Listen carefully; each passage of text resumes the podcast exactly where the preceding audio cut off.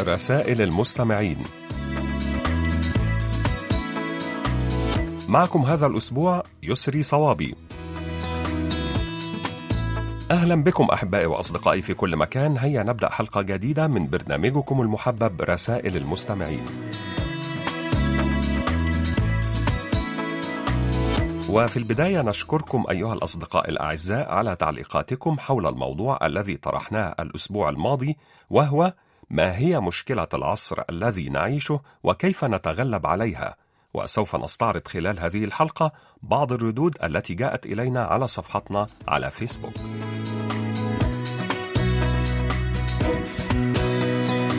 اكتبوا لنا أيها الأصدقاء على صفحة القسم العربي على فيسبوك وأيضا إذا كان لديكم مقترحات بأفكار ترغبون في مناقشتها عبر البرنامج أرجو منكم إرسالها إلى بريد القسم العربي أو إلى ركن رسائل المستمعين.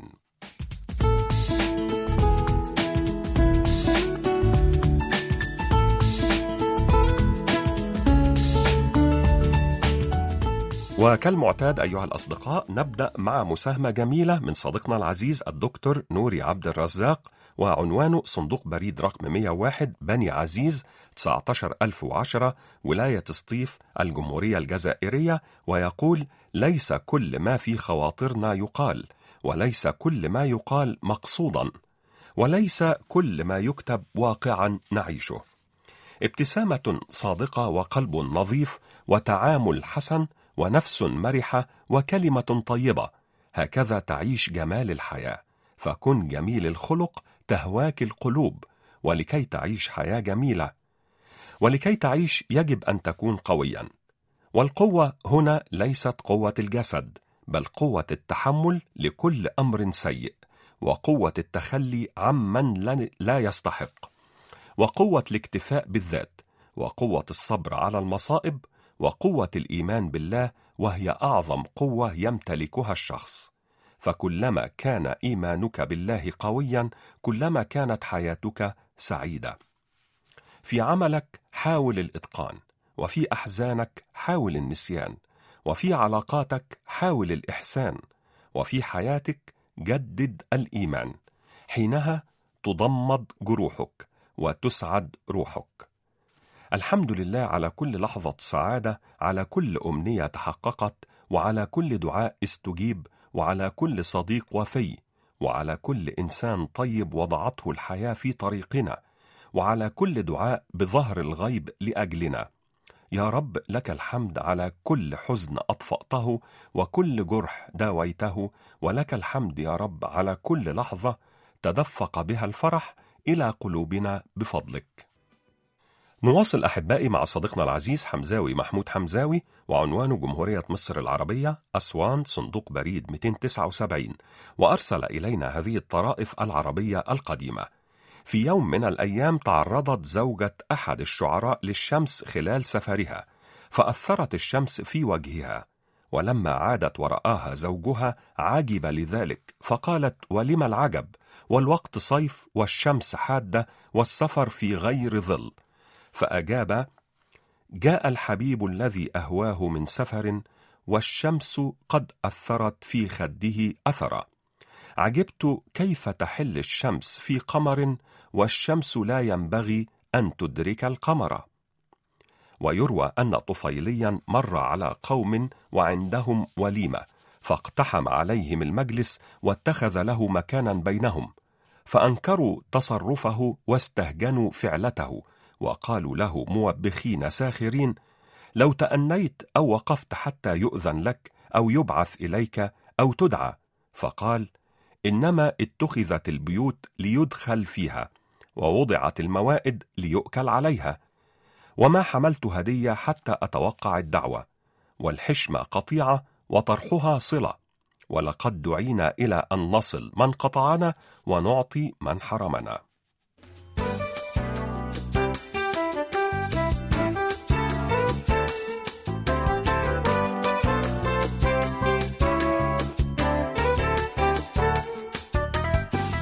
نصيحة جميلة من أختنا العزيزة الصديقة رسل عبد الوهاب من العراق تقول خمسة لا تناقشهم ولا تتعب نفسك بالحوار معهم فنقاشهم مضيعة للوقت.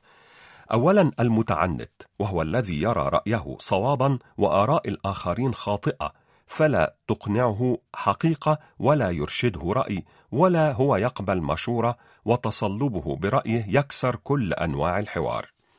ثانيا مدعي المعرفة وهو الشخص الذي يرى نفسه الفاهم الواعي والمثقف وربما هو في الحقيقة لا يدرك من الثقافة والمعرفة شيئا. فهذا إن ناقشته سيحاول جاهدا أن يثبت رأيه ومعرفته الزائفة فلا فائدة من نقاشه فتجنبه. ثالثا الغاضب وهذا هو الشخص الذي سيحول كل نقاش إلى عراك شخصي حقيقي فدعه وتجنب حواره. رابعا الكاره لك وهذا قد تلمسه بين فترة وأخرى. فإن قلت حقا أنقصه وإن قلت صدقا كذبه. أخيرا المغرور وهو الشخص الذي يرى نفسه فوق الكل ولا يقبل النقاش ولا الرأي بل ولا يكلف نفسه بالاستماع إليك ولا استيعاب رأيك. نواصل أحبائي وأصدقائي مع الصديقة المستمعة حسيبة المراكشي من الجمهورية التونسية التي أرسلت إلينا هذه المساهمة عن ورقة الخمسمائة دينار جزائري وتقول ما هي المعركة التي تم تصويرها في ورقة الخمسمائة دينار جزائري والتي جرت باستعمال الفيلة تجيب الصديقة حسيبة قائلة إنها معركة زاما التي نشبت في التاسع عشر من أكتوبر سنة 202 قبل الميلاد. وكانت تلك المعركة هي النهاية الحاسمة للحرب البونيقية الثانية حيث انتصر الجيش الروماني بقيادة بوبيليوس كورنيليوس سكيبيو بالتحالف مع ماسينيسيا على قوة قوة قرطاجية بقيادة حنا بعل برقة. ومباشرة على إثر تلك الهزيمة على أرضهم قام مجلس الشيوخ القرطاجي بطلب السلام لينهي الحرب التي استمرت على مدار 17 عاما.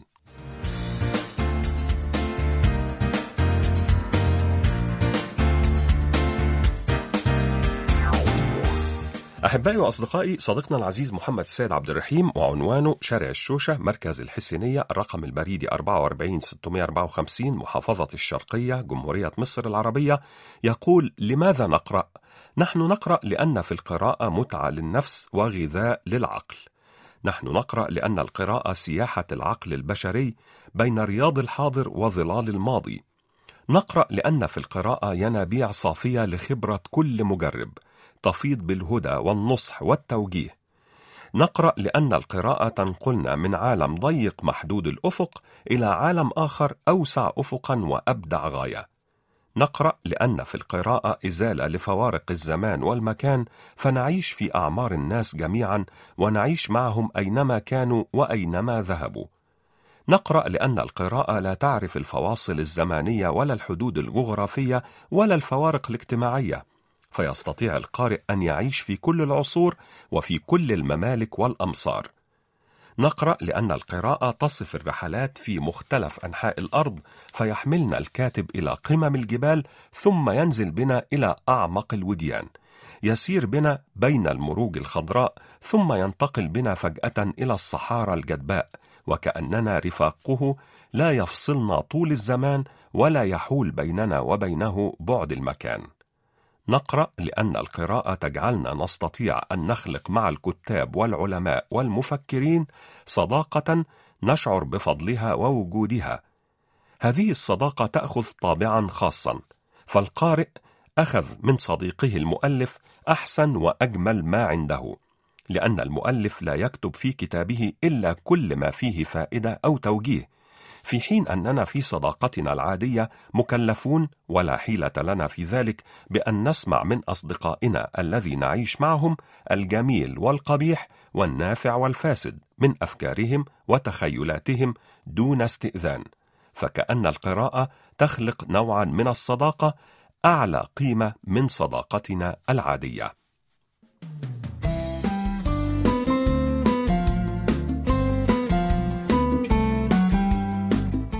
شكرا جزيلا لك يا صديقنا العزيز محمد السيد عبد الرحيم ولك ولكل الأصدقاء الأعزاء. نهديكم هذه الأغنية الكورية اللطيفة بعنوان نامان بوم أي الربيع لي فقط بصوت بولبالكان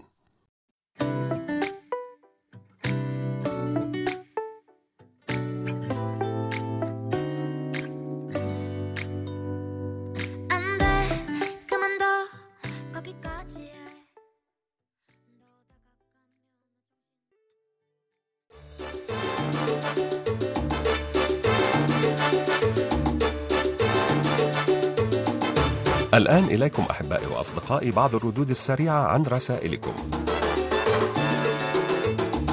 أحبائي وأصدقائي أدعوكم جميعا لإرسال تسجيلاتكم الصوتية التي تحتوي على مساهمات أو أشعار أو كلمات كتبتموها بأنفسكم أو حتى مقترحات أو أفكار أو أي رسالة تريدون توصيلها عبر البرنامج.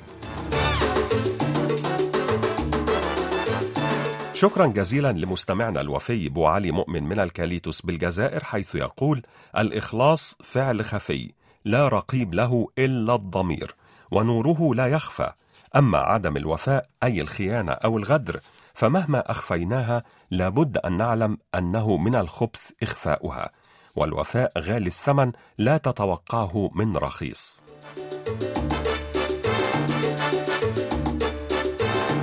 ومشكورة يا صديقتنا المخلصة ورصيدتنا الرسمية أوج شيماء من العاصمة العراقية بغداد على هذه الكلمات الجميلة هناك بشر على هيئة بشائر طيبة لا ينقلون لك إلا الخير ولا يقولون إلا الخير ولا تجد منهم إلا كل خير حتى تجد نفسك تفرح بعبور أسمائهم لارتباطها لديك بملامح الخير والسعادة كأنهم نور يمشي على الأرض قربهم بهجة وسرور وهناء.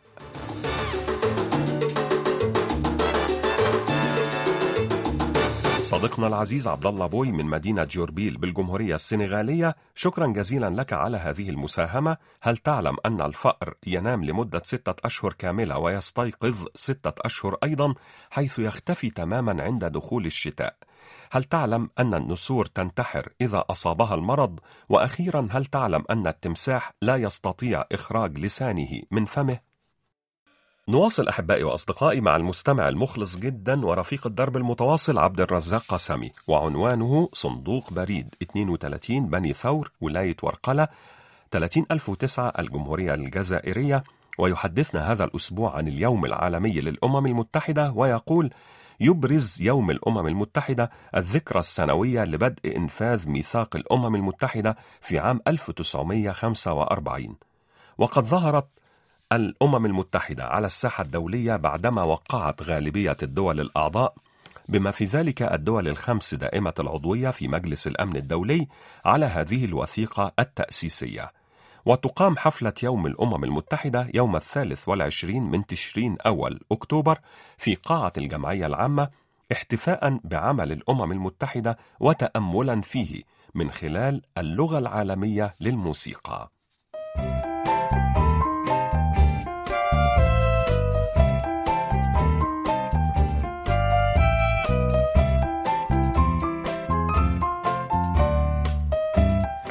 أحبائي وأصدقائي معنا الآن مساهمة من صديقنا العزيز معاد بالكريد من المملكة المغربية الذي يحدثنا هذا الأسبوع عن صناعة الخنجر في المملكة المغربية ويقول كان للخنجر قديما قيمة كبيرة في الحياة اليومية حيث يستعمل في المناسبات كالأعراس والأعياد الدينية والوطنية وأيضا في الدفاع عن النفس في غياب النظام والأمن.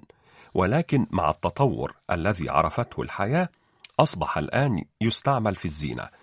ويقدم ضمن الهدايا كعربون محبة وتقدير للضيف مما يعكس قيمة هذا الموروث الثقافي.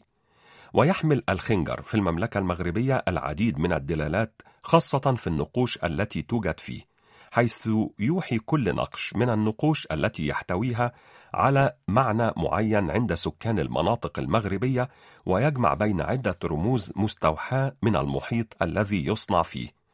وتمر صناعة الخنجر بمراحل متعددة حيث يبدأ الصانع بمرحلة التصميم على المعدن حسب اللون المختار ثم يحدد القياسات التي يريدها ويشكل النقوش باستعمال آلة حادة وفق ذوق الصانع ثم تأتي مرحلة التزيين التي يقوم فيها الصانع بوضع النقوش على القطع، ثم مرحلة الطي، ثم إلصاق القطع المزينة بواسطة مادة اللحام، ثم مرحلة إزالة الشوائب، ثم التركيب، وأخيرا مرحلة التلميع حتى يكتسب الخنجر لونا لامعا ويكون جاهزا للعرض ومن ثم البيع.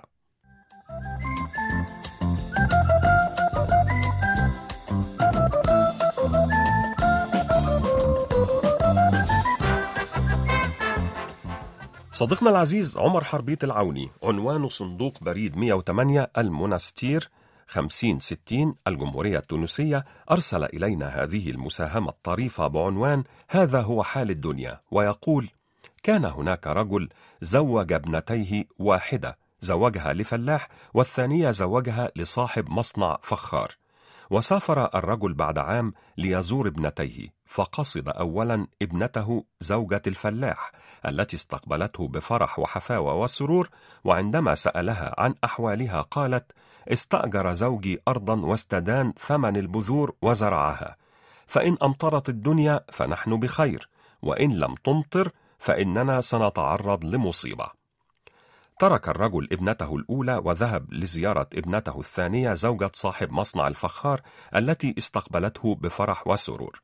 وفي جوابها عن سؤاله التقليدي عن الحال والأحوال قالت: اشترى زوجي ترابا بالدين وحوله إلى فخار وتركه تحت الشمس ليجف فإن لم تمطر الدنيا فنحن بألف خير وإن أمطرت الدنيا فإن الفخار سيذوب وسنتعرض لمصيبة ولما عاد الرجل إلى زوجته أم البنات سألته عن أحوال بناتها فقال لها إن أمطرت فاحمد الله وإن لم تمطر فاحمد الله فالحمد لله على كل حال وهذا هو حال الدنيا.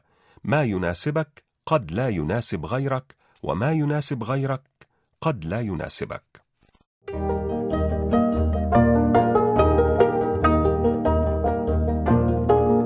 قضية الأسبوع.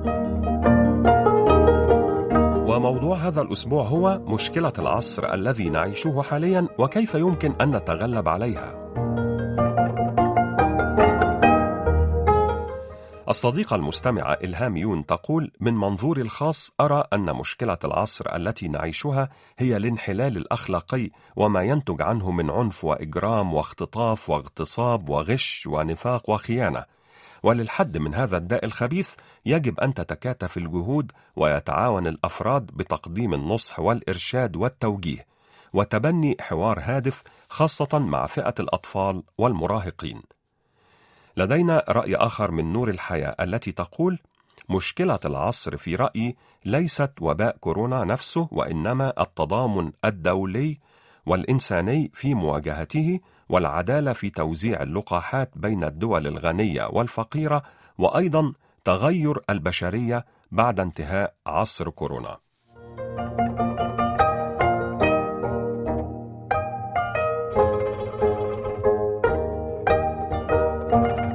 نشكركم أيها الأصدقاء الأعزاء على كل مشاركاتكم القيمة وننتظر منكم المزيد من المشاركات المفيدة والجميلة وسوف نواصل معكم بعد قليل.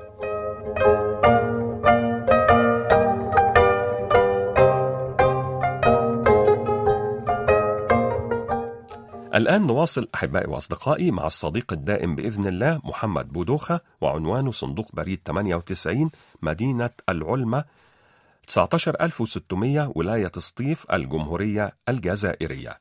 وقد أرسل إلينا هذه المساهمة بعنوان من طرائف اللغة العربية. شكرا لك يا صديقنا العزيز محمد بودوخة. يقول ما الفرق بين الغدوة والروحة والدلجة؟ الغدوة هي أول النهار والروحة هي آخر النهار والدلجة هي آخر الليل. ما الفرق بين المغفرة والرحمة إذا اقترنتا ببعضهما البعض؟ المغفرة لما مضى من الذنوب والرحمة هي السلامة من الذنوب في المستقبل. ما الفرق بين جنازة بالفتح وجنازة بالكسر؟ الجنازة بالفتح اسم للميت والجنازة بالكسر اسم للنعش الذي يحمل عليه الميت. ومن القرآن المعتدي يكون في أفعاله والأثيم يكون في أقواله وفي كسبه والهمز بالفعل كأن يعبس الشخص بوجهه أما اللمز فباللسان ما الفرق بين الصنم والوثن؟ الصنم ما جعل على صورة إنسان يعبد من دون الله أما الوثن فما عبد من دون الله على أي وجه كان فالوثن أعم من الصنم. أخيرا ما الفرق بين أعوذ وألوذ؟ العياذ هو الفرار من الشر واللياذ هو لطلب الخير. أصدقائي الأعزاء نختتم حلقة هذا الأسبوع مع مساهمة جميلة من صديقنا العزيز إدريس بودينا المواطن المغربي المقيم في مدينة بيتسبرغ في الولايات المتحدة الأمريكية ويقول السعادة هي أن تسمع كل شيء يتحدث من حولك حتى الجمادات. تخبرك أنك تستحق الحياة. أن تؤمن أنك بطيبتك تستطيع تغيير أصعب الأشياء. السعادة هي أن تضحك دون حواجز وأن تحرر الطفل الذي بداخلك الذي لا يدعي المثالية التي يرتديها الكبار وألا تخجل من حزنك وأن تطبطب عليه بحنان متفهما بشريتك التي تدعوك للبكاء أحيانا. محتويا ضعفك الذي يجعلك تشتاق إلى قوتك أحيانا.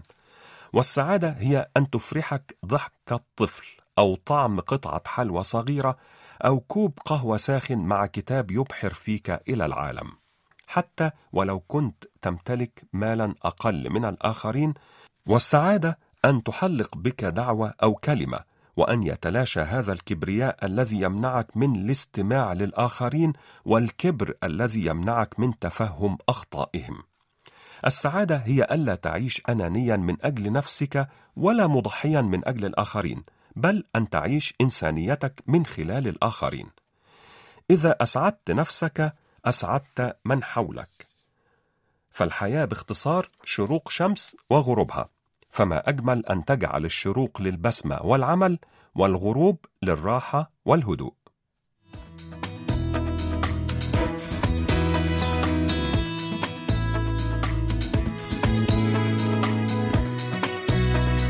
بهذه الكلمات الجميلة أيها الأحباء عن السعادة نختتم حلقة هذا الأسبوع من برنامجكم المحبب رسائل المستمعين. إن شاء الله نلتقي في مثل هذا الموعد الأسبوع القادم وحتى نلقاكم إليكم تحيات مخرجة البرنامج قمر كيم يونغ وتحياتي يسري صوابي.